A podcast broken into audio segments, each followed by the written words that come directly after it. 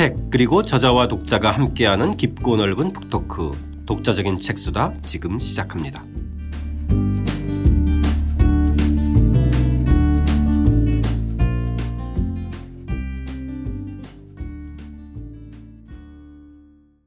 저자와 함께하는 독자적인 책수다 박종계 선생님과 함께하는 고려사의 재발견 사부 고려의 실리외교 영토 분쟁의 위기를 극복하다 오늘은 마지막 시간입니다. 다섯 번째 이야기 책봉 조곤 관계에 가려진 고려의 실리 외교 편 시작하겠습니다.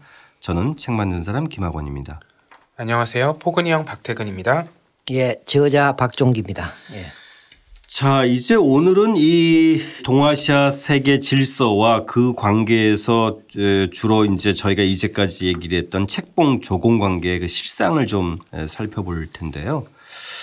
어, 선생님께서는 이제 이 모두의 이 당나라가 등장한 7세기에서 19세기 후반까지 이른바 이제 동아시아 세계라는 게 이제 형성됐다 이렇게 네. 보셨는데 당나라가 등장한 시기로 그 기점을 삼는 어떤 그 배경이 있는 건가요? 예, 이제 뭐 이거는 뭐 동아시아 세계론이라고 하는 건데 이거는 뭐 제가 얘기한 것이 아니라 이미 일본 학계에서 일본의 동양사 학계에서 제기된 것이고 바로 이 당나라가 이제 중국의 음 역대 왕조 중에서 가장 요새 말하면 국제적이라고 할까. 네. 당나라에 가서 비로소 중국이 천자국이고 네. 그 주변이 제국이 오랑캐다 하는 이런 소위 동아시아 세계론이 사실은 이때 형성되는 겁니다. 네. 그래서 이제 사실 당나라가 이제 상당히 이제 중요한 7세기가 음. 상당히 중요하고 실제 이제 중국의 역대 왕 가운데서도 가장 이제 대외 개방적이고 대외 관계가 활발하게 이루어지던 것이 당나라와 송나라거든요. 네네. 그래서 대체로 이제 학자들은 이 당나라가 등장하는 7세기가 비로소 중국을 중심으로 해서 그 주변국인 오늘날의 이제 한국, 베트남, 일본 어, 이런 국가 들과 어떤 천자기 제관계를 말하는 것을 동아시아 세계로이다. 그리고 이것이 한마디로 얘기하면 조공 채권 관계다. 네. 이런 식으로 이제 사실은 아, 예. 정의 지은 것이죠. 그러면 선생님 그렇게 동아시아 세계 질서의 하나의 중심으로서의 당 음. 중국을 상징하는 게 이제 소위 말하는 천자국과 나머지 네. 제후국이라고 한다면 음. 그것이 음. 사실은 원래 중국 기존에 이렇게 주나라에서 춘추전국 시대와 진 시황으로 통일해 음. 나가는 이 음. 과정에서 중국이 채택했던 하나의 방식이었잖아요. 아, 맞아요. 그죠? 그게 그러니까 주나라 자체가 음, 한 100, 140개 제후국으로 예, 그 음. 하나의 음. 그, 그 다스리는 하나의 방식으로서 채택했던 것을 에, 하나의 외교적인 전체에 적용했다고 볼 수 있는 그렇죠. 그러니까 이거는 보면 주나라 때 이제 비로소 이제 천하 관념이 서지만 그러나 중국 주나라 때 어떤 천하 관념이라는 것은 그야말로 한족 중심 중국 대중 내부에서 중화민족 그렇죠. 한족 내부에서 한족 내에서의 질서죠. 에, 질서죠. 예, 예. 천자 질서지만 그러나 이제 당나라가 들어서면서부터 이것이 이제 중국 대륙뿐만 아니라 동아시아 세계로까지 확대됐다는 아, 거죠. 예, 예. 그 국제화되었다 그럴까. 이제 그런 점에서 이제 이거는 확대된 어떤 천자 제후 관계라는 거죠. 네. 예. 그런 점에서는 주나라의 것을 모델로 하면서도 이것이 국제화된 네. 보는 거죠.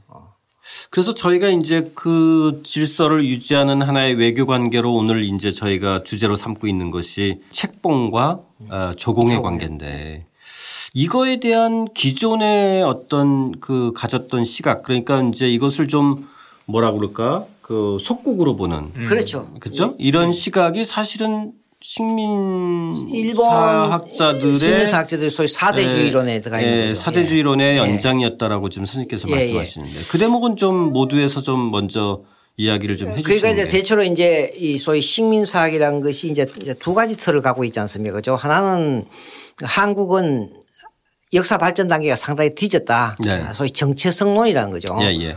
어, 또 하나는 이제 소위 그 저 타율성론에 대해서 한국은 어떤 자율적인 어떤 국가로 국가 출발부터 식민지 국가로 출발했다. 네.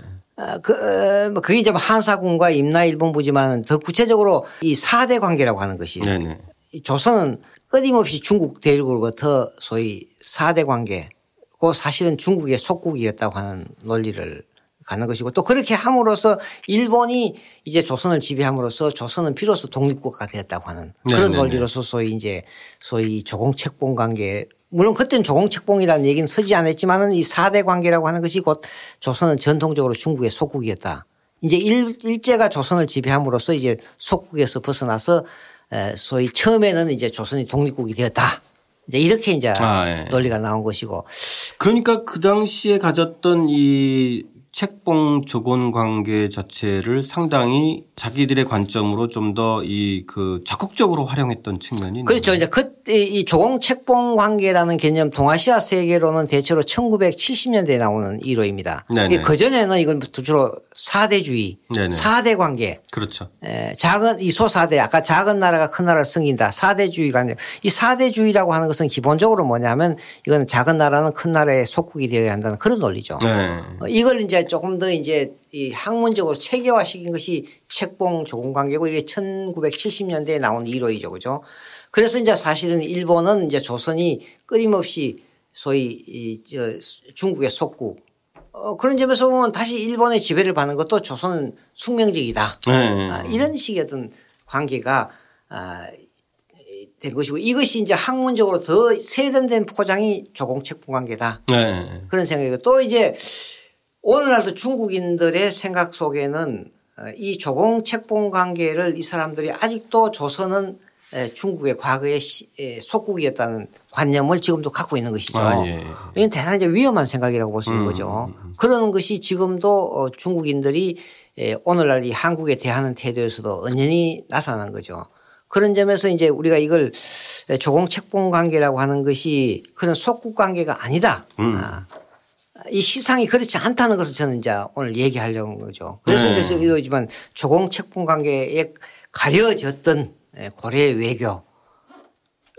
그러면 이 조공 책봉 관계가 소국 관계가 아니라는 것을 네. 어, 구체적으로 이제 제가 보여주려고 하는 것이 이 장에서의 중요한 목표가 되는 그 거죠. 이제까지 저희가 살펴보는 음. 관계에서도 음. 그죠? 어, 고려가 송과 특히 거란과 뭐 이런 그 외교의 과정에서 봤을 때도 물론 그 당시에도 이제 책봉 조공 관계는 예, 형식적으로 그래 하죠. 네, 네. 있었지만 네. 실질적인 그 외교 관계나 과정에서는 상당히 독립적이면서도 또 상호 그 동맹할 땐 동맹하고 네. 단교할 땐 단교하고 음, 음. 또 역학을 이용하면 땐 이용하고 이런 식의 관계들이었어요. 그렇죠? 고려의 경우에 중국과 등 고려의 관계를 껍데기만 본다면 이거는 어, 조공책봉 관계고 소국주의 같지만 실질적으로는 내용적으로는 그렇지 않았다는 거죠. 상당히 네. 상당히 어떤 주고받는 그런 관계였다. 음. 그러니까 실제 외형적으로는 고려가 제국으로서 중국 송나라나 거란에 대해서 제국으로서의 어떤 입장을 취합니다. 네. 고려가 살아남기 위해서. 그러나 실질 고려의 내부에서는 고려도 여전히 천자국으로 생각하고 있었죠. 그래서 이제 이런 걸 갖고 다원적인 천하관이다 이렇게 음. 얘기를 하거든요. 뭐 우리 유교에서는 하늘에는 두 개의 태양이었고 땅에는 두 임금이 없다. 오직 하나만 있다. 이렇게 얘기하지만은 고려에 있어서는 이 천하관이라는 것은 천하가 여러 개가 있다. 고려도 네. 그 천하의 가운데 하나라고 생각한 거죠.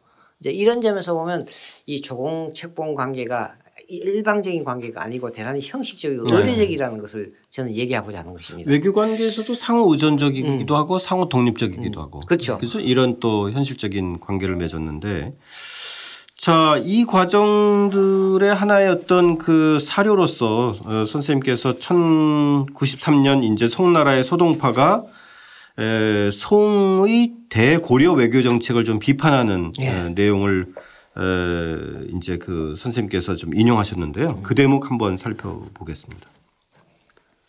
고려에서 보낸 곡물은 모두 갖고 놀기에 좋을 뿐 쓸모는 없다. 우리가 그들에게 주는 것은 왕실에서 저장해온 백성들의 고혈이나 마찬가지인 귀한 것이다. 이것이 첫 번째 폐해이다. 고려 사신이 올 때마다 인마와 물건을 빌리느라 시장은 떠들썩하고 그들의 숙소를 수리하느라 백성들을 징발하는 비용이 적지 않다. 두 번째 폐해이다.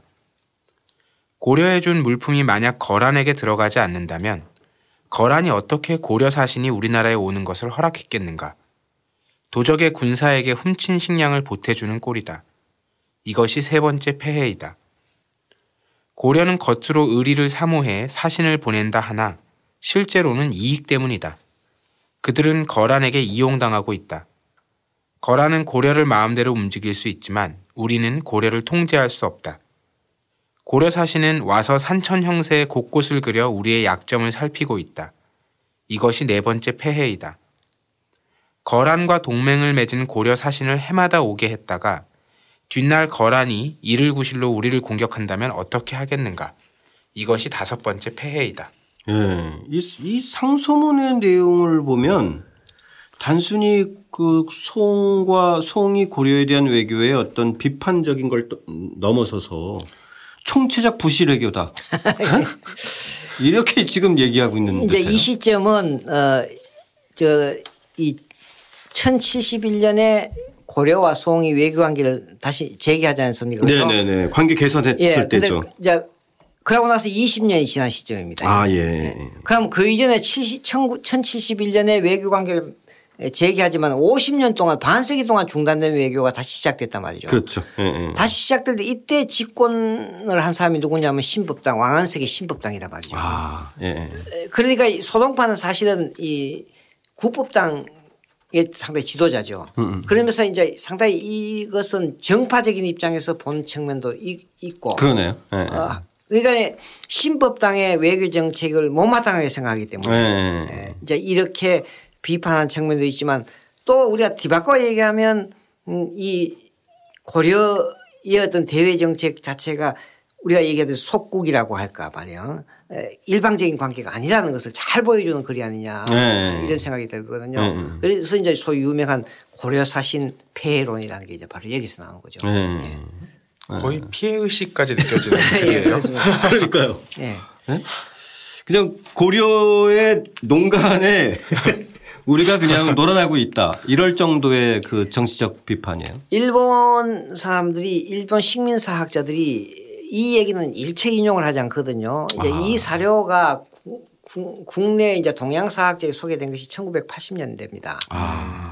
예, 이게 한, 한 30년밖에 안 되는 거죠. 이제 중국사를 연구하는 국내 학자가 이제 이 사료로 소동파 문집을 읽고 이걸 지금 처음 소개한 거거든요. 그래서 네, 저희들도 네. 보기에는 상당히 이제 유용한 사료가 되고 이게 이제 책봉 조공 관계의 어떤 실상을 보여주는 중요한 자료가 된다. 이제 이것 외에도 소동파의 문집에서는 이런 식으로 고려 외교 고려 사신에 대해서 상당히 이제 예, 불만 특히 이제 대각국사 의천이 항주에 당시에 또 소동파가 항주에 에, 오늘 중국 항주에 수령 자사죠. 항주 자사로 있을 때 에, 대각국사 의천이 자기 제자 소위 수계라는 것을 보내갖고 이제 이쪽에 와서 신법닥사랑하고 교류하고 또 불경을 가져가는 데서 상당히 이제 비판적인 얘기를 하거든요. 어, 이런 점에서 보면 에, 상당히 소동파가 정파적인 입장도 있지만은 에, 이 우리가 또 뒤바꿔 얘기하면 이 고려가 송과 어떤 일방적인 관계는 아니었다는 것을 이제 볼 수 있는 것이죠.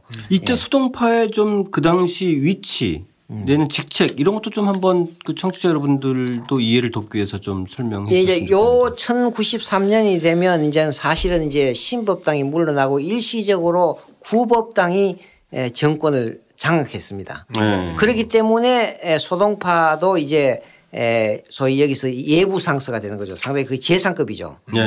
이 예부 상서라는 것이 외교 관계를 전담하는 곳이죠. 과거 시험을 관장하고 대외 관계를 관장하는 음, 총 책임자죠. 그런 그- 그런 입장에서 당시 이 소동파가 이런 글을 썼다는 것은 이거는 사실 송과 고려 관계의 어떤 중요한 모습을 적나라하게 보여주는 자료다 이렇게 볼 수 있는 거죠. 네. 이것이 이제 저는 오히려 책봉 조공 관계의 실상을 보여주는 상징적인 문서라고 보는 것이죠. 예, 저는 그래서 사실은 이 책봉이라고 하는 것은 상대국에 대해서 이 제후국에 대해서 어떤 그 국왕권을 제후국의 어떤 국왕권을 보장하는 사실 뭐 고려 국왕을 책봉을 하면 뭐 지난 시간에 에, 송나라 황제가 고려 성종에게 다섯 번 책봉을 하지 않습니까? 네네네. 그거는 결국은 그 국왕권을 보장시켜 주고 국왕이 자국 내에서 어떤 자- 정치적인 위치를 정당화시켜 주는 거거든요. 예, 예.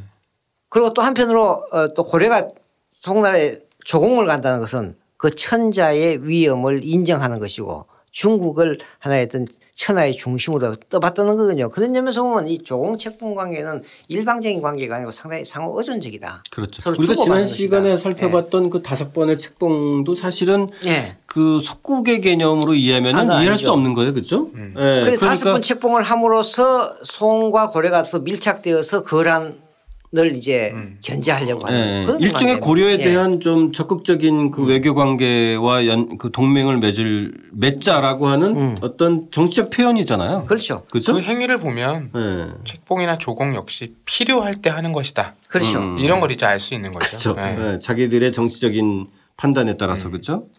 자, 그 과정에 대한 좀 수동파의 대목에 대한 선생님의 좀 기술 대목 한번 같이 읽어보겠습니다.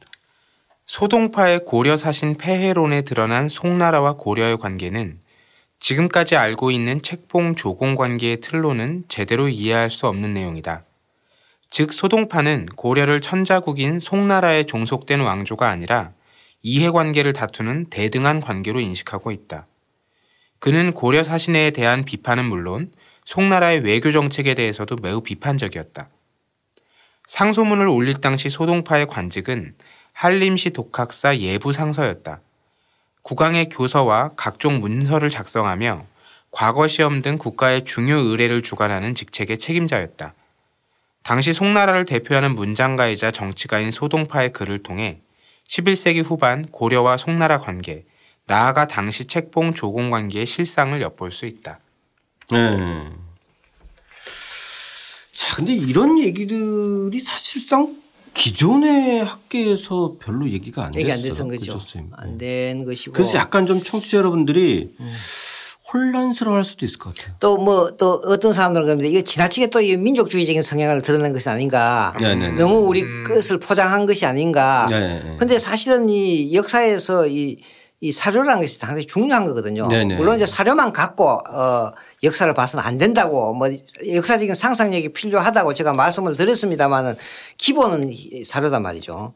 이런 사료 자체를 는 이건 엄연히 있는 사실이고 또 소동파라는 사람은 이 당대 최고의 문장가고 이 동아시아의 최고의 문장가다 말이죠. 그죠? 네네. 그런 점에서 이 사람이 이런 글을 썼다는 것은 이건 당시에 분명한 실상이라고 보는 거죠. 저는. 예. 그러니까 이 책봉과 조공 관계에 대한 기존의 관념을 사실 우리가 이 고려사의 재발견을 보면서 이렇게 현실적인 그 외교 관계나 그 당시의 실질적인 과정들을 살펴보고 나니까 이게 이해가 되는데. 그렇죠. 그렇죠? 이런 과정들이 없으면 상당히 이게 그냥 관념적인 논쟁으로만 가지게 되면 예, 예. 사실상 그 이런 부분에 대한 시각 자체가 이렇게 변화되기가 어려운 측면이 분명히 있을 것이 같아요. 소동파가 이 글을 쓴 시점은 1093년이다 말이죠. 그죠? 네네.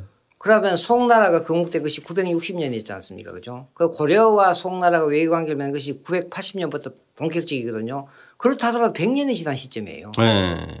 그러니까 우리가 그동안 쭉 100년 거란과의 전쟁, 100년간의 영토 분쟁을 쭉 봤습니다마는 그때 고려가 송나라에 대한 태도나 또 거란에 대한 태도를 보- 본다면 이거는 저절로 우리가 더 이상 얘기할 것 없이 그대로 뒷받침되는 사실이다. 네네. 요, 어, 그- 그동안 우리가 100년간의 영토 전쟁의 대외 관계를 우리가 보지 않았더라면 이 소동파의 글 자체가 대단히 어, 특이한 경우를 가지고 왔지만은 지금까지 우리가 몇 시간 동안 쭉 봐왔던 고려의 외교 관계를 본다면 소동파의 이 글은 훨씬 더 설득력을 갖지 않느냐. 아, 그렇죠. 예. 정치적인 배경을 음. 감안한다고 하더라도 그 실상에 대한 그 현실적인 파악은 분명히 그 사실적으로 기록되어 있는 거예요. 그렇죠? 음. 그렇죠. 그러니까 예. 이건 이제 사실도 사실이지만 우리 역사적인 맥락에서도 이거는 어, 하나의 어떤 당시의 실상을 그대로 보여준다. 사료라는 것은 사료 그 자체로서도 어, 어떤 역사적인 진실이 담겨 있지만은 또 이 사료를 역사적인 맥락 관계에서 봐서 거기에서도 진실을 얻어낼 수 있는 네네. 거거든요. 이제 우리가 몇 시간 동안 쭉 고려의 외교가 상당히 실리 외교로서 대등한 관계를 갖고 왔- 왔고 그런 것이 고려의 입장에서 본 거예요. 송나라 입장에서도 이런 기록이 남아 있다는 거죠. 네네네. 그렇기 때문에 이 사료를 이렇게 주장하는 뭐 저의 얘기가 대단히 민족주의적인 뭐 어떤 애국심의 발로라는 것은 아니고 네네. 어, 이 자체가 우리가 새로운 어떤 진실을 읽을 수 있지 않느냐 이제 이런 점이죠. 그래서 이제 선생님께서 이 형식과 의뢰의 책봉 조공 관계로 좀 정리를 하셨는데 자, 그 대목 한번 좀 저희 읽어보겠습니다. 1071년 재개된 송나라와 고려의 관계는 형식상 천자 제후의 책봉 조공 관계였다. 고려는 정기적으로 송나라의 사신을 파견해 송나라를 천자국으로 예우했다. 고려는 송나라와 책봉 조공 관계를 맺음으로써 두 가지 실리를 챙겼다. 고려 문종은 영토를 잠식하려는 거란의 위협을 제어하고 송나라의 책봉을 받아 국왕과 왕실의 권위를 높여 문벌 귀족을 억누르려 했다. 송나라 또한 고려와 연합해 당면한 거란의 영토 침해 행위를 견제하려 했다. 외교 관계의 재개로 고려는 송나라의 제후국을 자처했지만 이를 계기로 송의 선진무물을 수용하고 활발한 인재와 물자 교류를 통해 왕조의 면모를 일신하는 등 자국의 안전과 실리를 추구하려 했다. 과거 일제 식민사학자들을 비롯한 일부 역사가들에 의해 사대주의의 전형으로 간주되었던 책봉 조공 관계는 이처럼 실상은 형식적이고 의례적인 것에 불과하며 그 이면에는 자국의 안전과 실리를 추구하는 냉엄한 국제 질서가 자리 잡고 있었다. 즉, 책봉 조공 관계는 상대적으로 크고 강한 국가가 일방적으로 자국의 이해관계를 관철하는 도구가 아니었다. 이 관계는 외형상 천자와 제후라는 의례적인 관계를 통해 질서를 유지하면서 각 왕조의 이익을 관철하는 상호 의존적인 외교 논리가 작동했다. 예. 이제 좀 예. 정리가 돼요. 그죠? 정리가 쌤? 되겠죠. 예. 근데 선생님 이런 주제 이런 시각에 대한 좀그 국내 학계 논문들은 좀 많이 있나요? 지금 이제 요 사이 좀 나오기 시작하면 여기 보면 이제 제가 이런 건 사실 이제 몇 편의 논문을 썼고 네네. 또 이제 상당히 이제 이런 관점에서 보려는 경향은 뭐 불과 한 20년 정도 어 밖에 되니까 아까 아까도 했지만 이게 이제 한 1980년대 지금부터 한 30년 전에 이런 자료들이 이제 소개되기 시작했고 이것을 갖고 이제 논문이 나오기 시작한 것은 한 20여 년밖에 안 된다는 점이죠. 어, 그런 점에서 뭐 우리 역사는 앞으로 상당히 새롭게 해석될 여지가 상당히 많다. 물론 있는 사료로 이해직하는 역사는 항상 그저 새롭게 줄 수밖에 없다고 얘기했지만은 네. 음 상당히 이제 이 해- 해석에 따라서 상당히 이제 역사가 새롭게 해석될 여지가 충분히 있다. 이런 것이 이제 소위 에, 이런 소동파의 어떤 문- 문집에서도 나오는 것이 아닌가 이런 네, 생각이 네. 들거든요.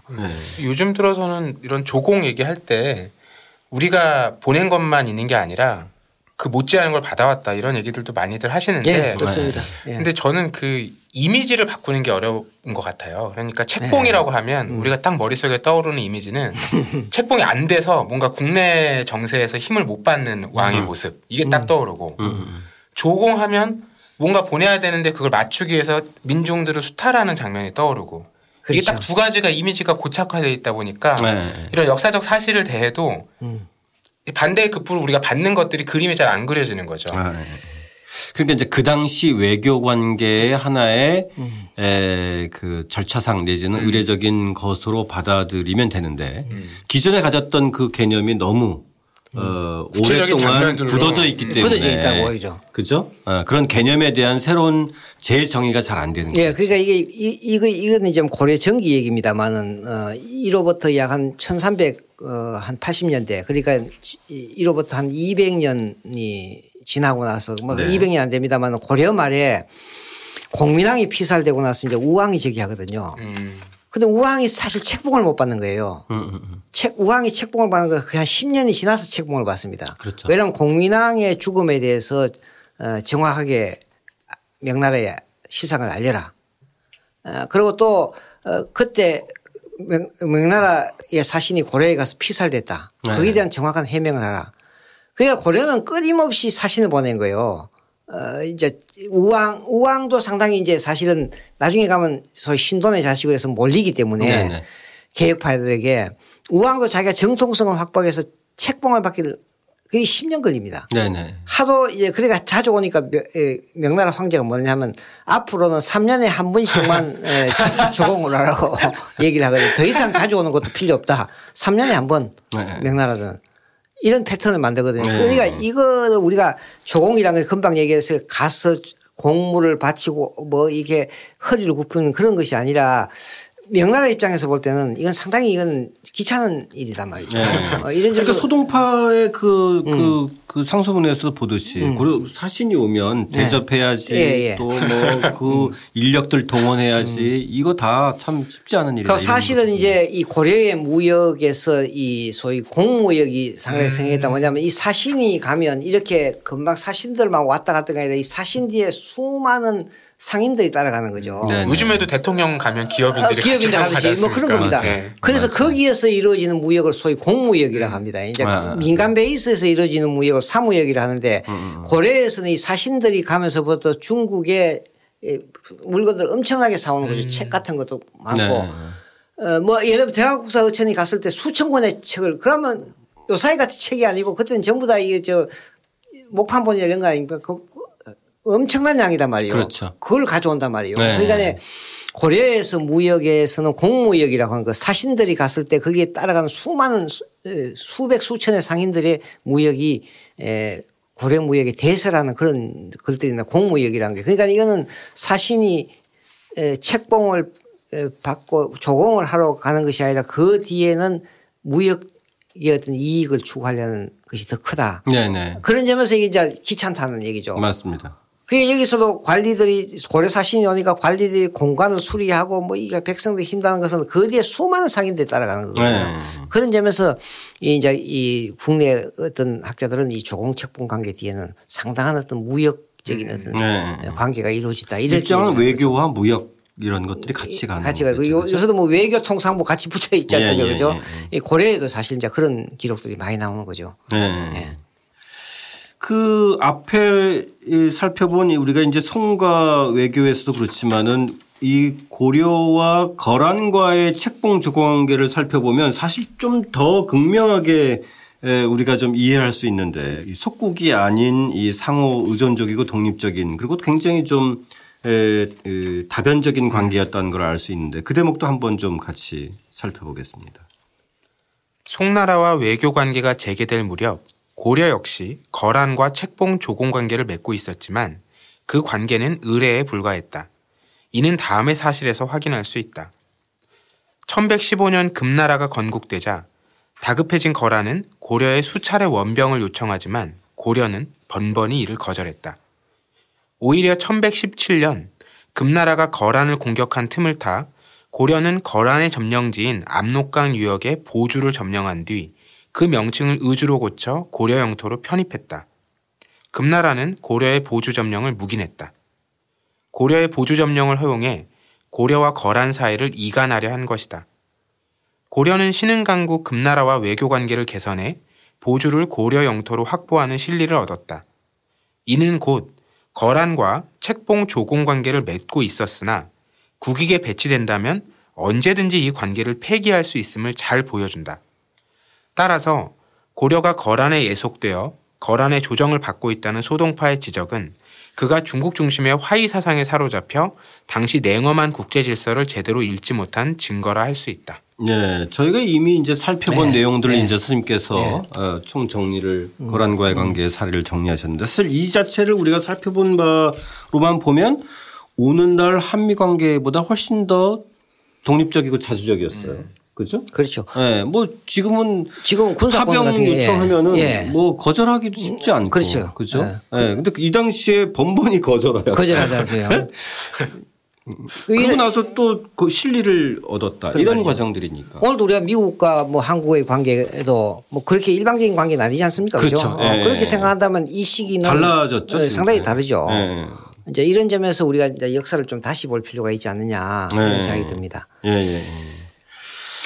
예. 자, 이제 좀, 어, 이제까지 살펴본 바에 의해서 이, 이 책봉 조공관계에 대한 좀 시각교정, 에, 예. 내지는 좀 에, 새로운 어, 개념 이런 것들이 좀 잡힌 것 같고요. 아, 그 점에 대해서는 정말 좀 더 새로운 진전인 것 같습니다. 청취자 여러분들도 아마 에, 이제 좀 고려의 외고, 외교 관계나 에, 이 에, 천자국과 제국의 관계들에 대한 좀그 실상을 통해서 기존의 관점들이 좀 달라졌다는 것도 좀 같이 공유할 수 있었을 것 같은데요. 자, 이제 대체적으로 아무튼 간에 좀 총괄적인 좀 에, 평가를 좀 한번 해봤으면 좋겠어요. 이제 저희가 이, 이 사부, 이 거란, 송, 여진, 금을 둘러싼 고려의 실리 외교에 대한 좀 총괄적인 좀 정리를 할 시간인데요. 저는 이런 생각이 듭니다. 이, 이 외교 관계, 국제 관계라고 하는 것은 절대 이 감정이 앞서서는 안 된다. 네. 아, 상당히 냉정한 이성이 필요하다. 아, 이런 것 고려는 철저하게 이거는 냉정한 어, 이성을 갖고 대했다. 그, 그 냉정한 이성의 구체적인 내용은 상대방에 대한 확실한 정보를 가- 가진다고. 분명히 상대방이 어떻게 어떤 국내 정세가 어떠한 정보를 분명히 갖고 있고 그걸 갖고 대처하고 있다는 점이죠. 그리고 또 이 이 실리를 위해서는 명분은 던져버릴 수도 있다. 네, 네. 어, 예를 들면 뭐 그, 금나라와 형제 명략 고려가 동생이 되고 금나라가 형님이라 하더라도 이 보호주 땅을 획득한다는 것은 더 중요한 거다. 네. 그러니까 사실은 이 에, 어떤 우리의 명분 대외적인 어떤 명분 국가의 위신 이라는 것이 사실은 고려에서는 맞지 않다는 거죠. 실리가 더 중요하다. 국가적인 실리가 뭔가. 물론 이제 실리라는 것도 상당히 이제 어, 집권자에 따라서 상당히 다릅니다만은 적어도 국익이라고 하는 것이 예, 명분보다는 훨씬 더 어, 중요하다는 것을 이제 우리가 보여주는 것이죠. 네. 어, 이런 점도 우리가 상당히 이제 배울 점이 있지 않느냐 예, 이런 점이고 그 다음에 적어도 이 외교적인 현안이나 이런 문제에서는 적어도 가감 없이 서로 어 공유하고 토론을 했다는 거죠. 어 이건 분명히 보면 고려에서도 화풍파가 있고 중국의 어떤 문물을 숭상하는 화풍파도 있지만 또 국풍파에서 고려의 어떤 고유한 풍속을 숭상하는 것도 상당히 있거든요. 네네. 이런 정치 세력이 서로 공존하고 있다는 거죠. 에, 이게 이게 어떤 파워 게임이 아니라 음, 정책을 둘러싼 어떤 어, 견해의 차이, 입장의 차이였지. 에, 그렇기 때문에 또 어느 한쪽으로 결정이 나고 나면 다 같이 일사불란하게 에, 끌어갔다는 점이죠. 이런 점은 상당히 이제 중요한 것이고 또 우리가 알다시피 이 역사라고 하는 것이 지나치게 어떤 너무 현재적인 해석을 해서는 상당히 곤란하다. 이 뭐 우리가 지금까지 음 조공 책봉 관계, 책봉 조공 관계라는 것이 에 이건 상당히 이제 상당히 정치적으로 오염되었다. 네, 네, 네. 뭐 구- 이거면 국가의 어떤 이해관계에 상당히 오염되었다. 음. 어, 우리 역사에서 중요한 것은 상당히 실상을 보는 것이 상당히 중요하다. 이제 그런 점에서 보면 이 책봉 조공 관계 또뭐 뒤바꿔 얘기하면 조, 어, 조공 책봉 관계의 실상이란 것을 에, 우리가 새롭게 볼 수 있지 않느냐. 아, 이런 점에서 이제 상당히 어떤 음, 오늘날 또 상당히 이제 우리가 교훈을 삼을 만한 그런 측면이 있지 않느냐는 점이죠. 네. 어, 그러니까 예, 고려의 경우는 국익이라고 하는 것 이게 바로 실리다. 그리고 이제 적어도 하나의 어떤 외교적인 목표란 것이 좀 장기적인 관점을 봐야 될 것이 아닌가. 제 영토를 하나 획득하기 위해서 100년간의 긴 시간을 갖고 외교를 펴고 있다는 거죠. 어, 그런 점에서 오늘날 우리의 외교 정책 같은 것이 대단히 이제 단견 어, 아주 좁은 시각에서 보고 있다. 뭐 하나의 사건에 뭐 우리가 기뻐하고 또 슬퍼하고 어, 민심이 변하고 하는데 고려는 상당히 장기적인 관점에서 어, 영토 문제나 현안 문제를 보고 있다는 거죠. 이제 이런 점도 그것이 우리가 또 예. 고려가 그 자신의 영토를 지키면서 음. 500년의 역사로 이어갔던 하나의 중요한 그 외교적인 그 자산이지 않은가. 음. 예, 그렇죠. 이런 것도 예, 그 이해가 가는 대목이에요. 예. 그렇죠? 그런 점은 이제 장기적인 관점을 본다. 그리고 또 한편으로는 고려는 어, 그렇다더라도 소위 이 군사력이랄까 이 국방의 문제도 절대 게을, 게을리 하지 않는다. 네네. 예.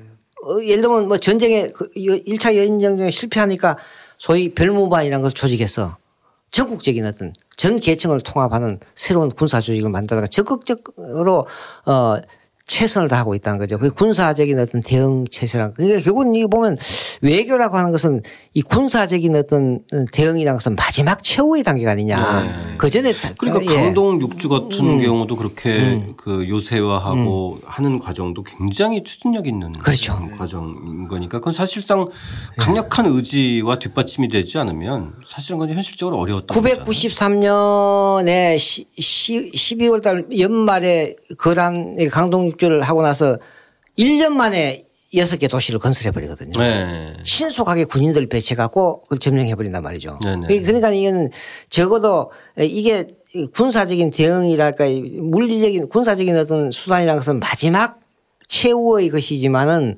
이게 처음 같이 항상 준비하고 있다는 거죠. 네네. 어.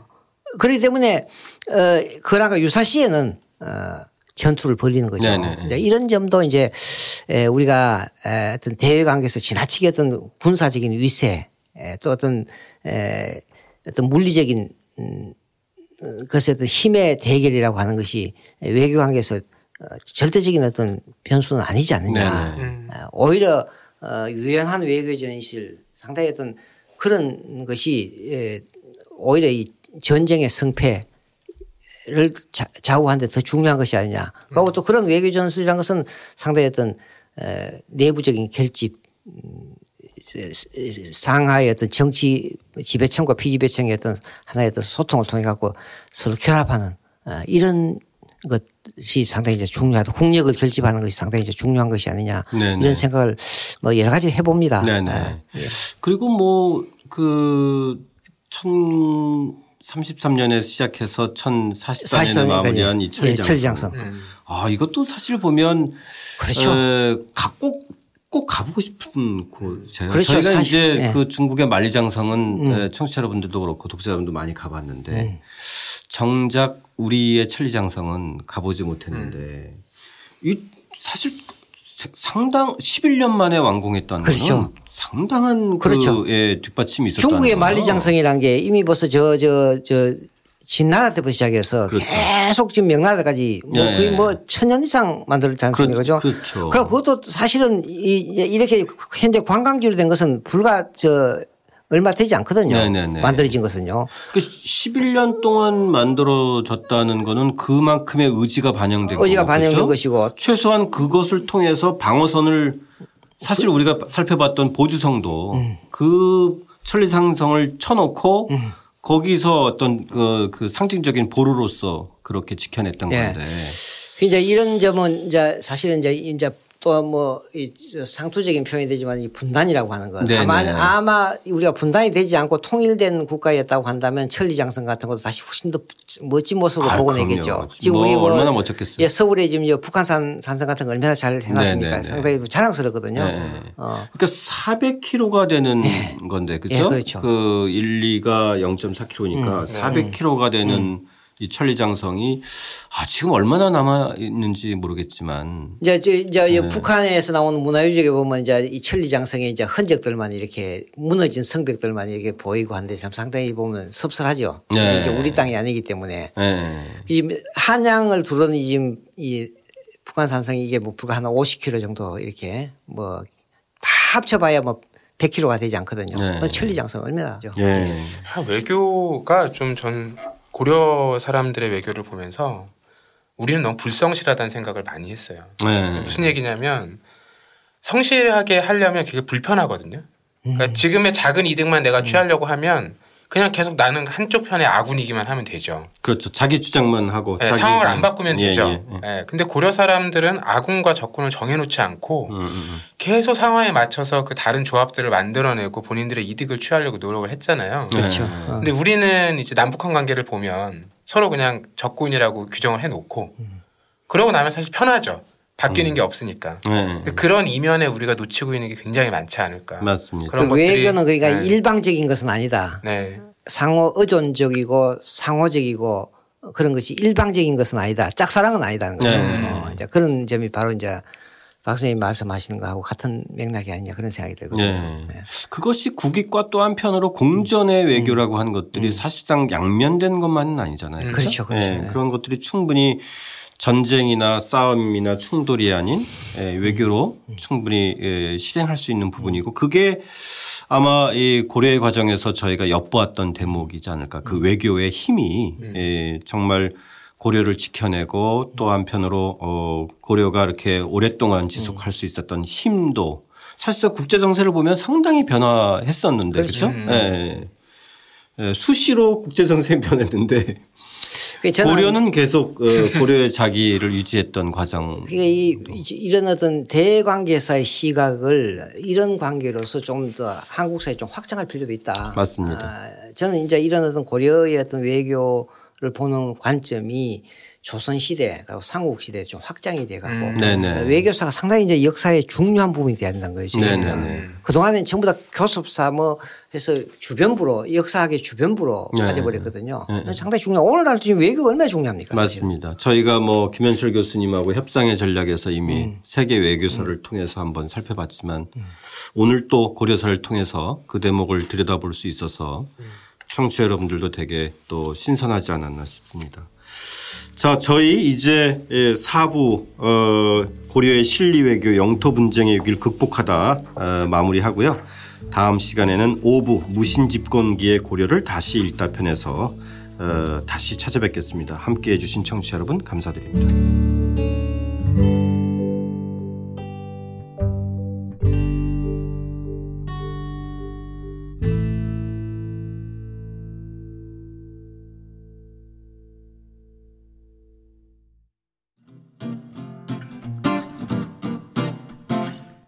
독자적인 책 수단은 책 읽는 사람들이 모이는 공간 알라딘 서점과 함께합니다.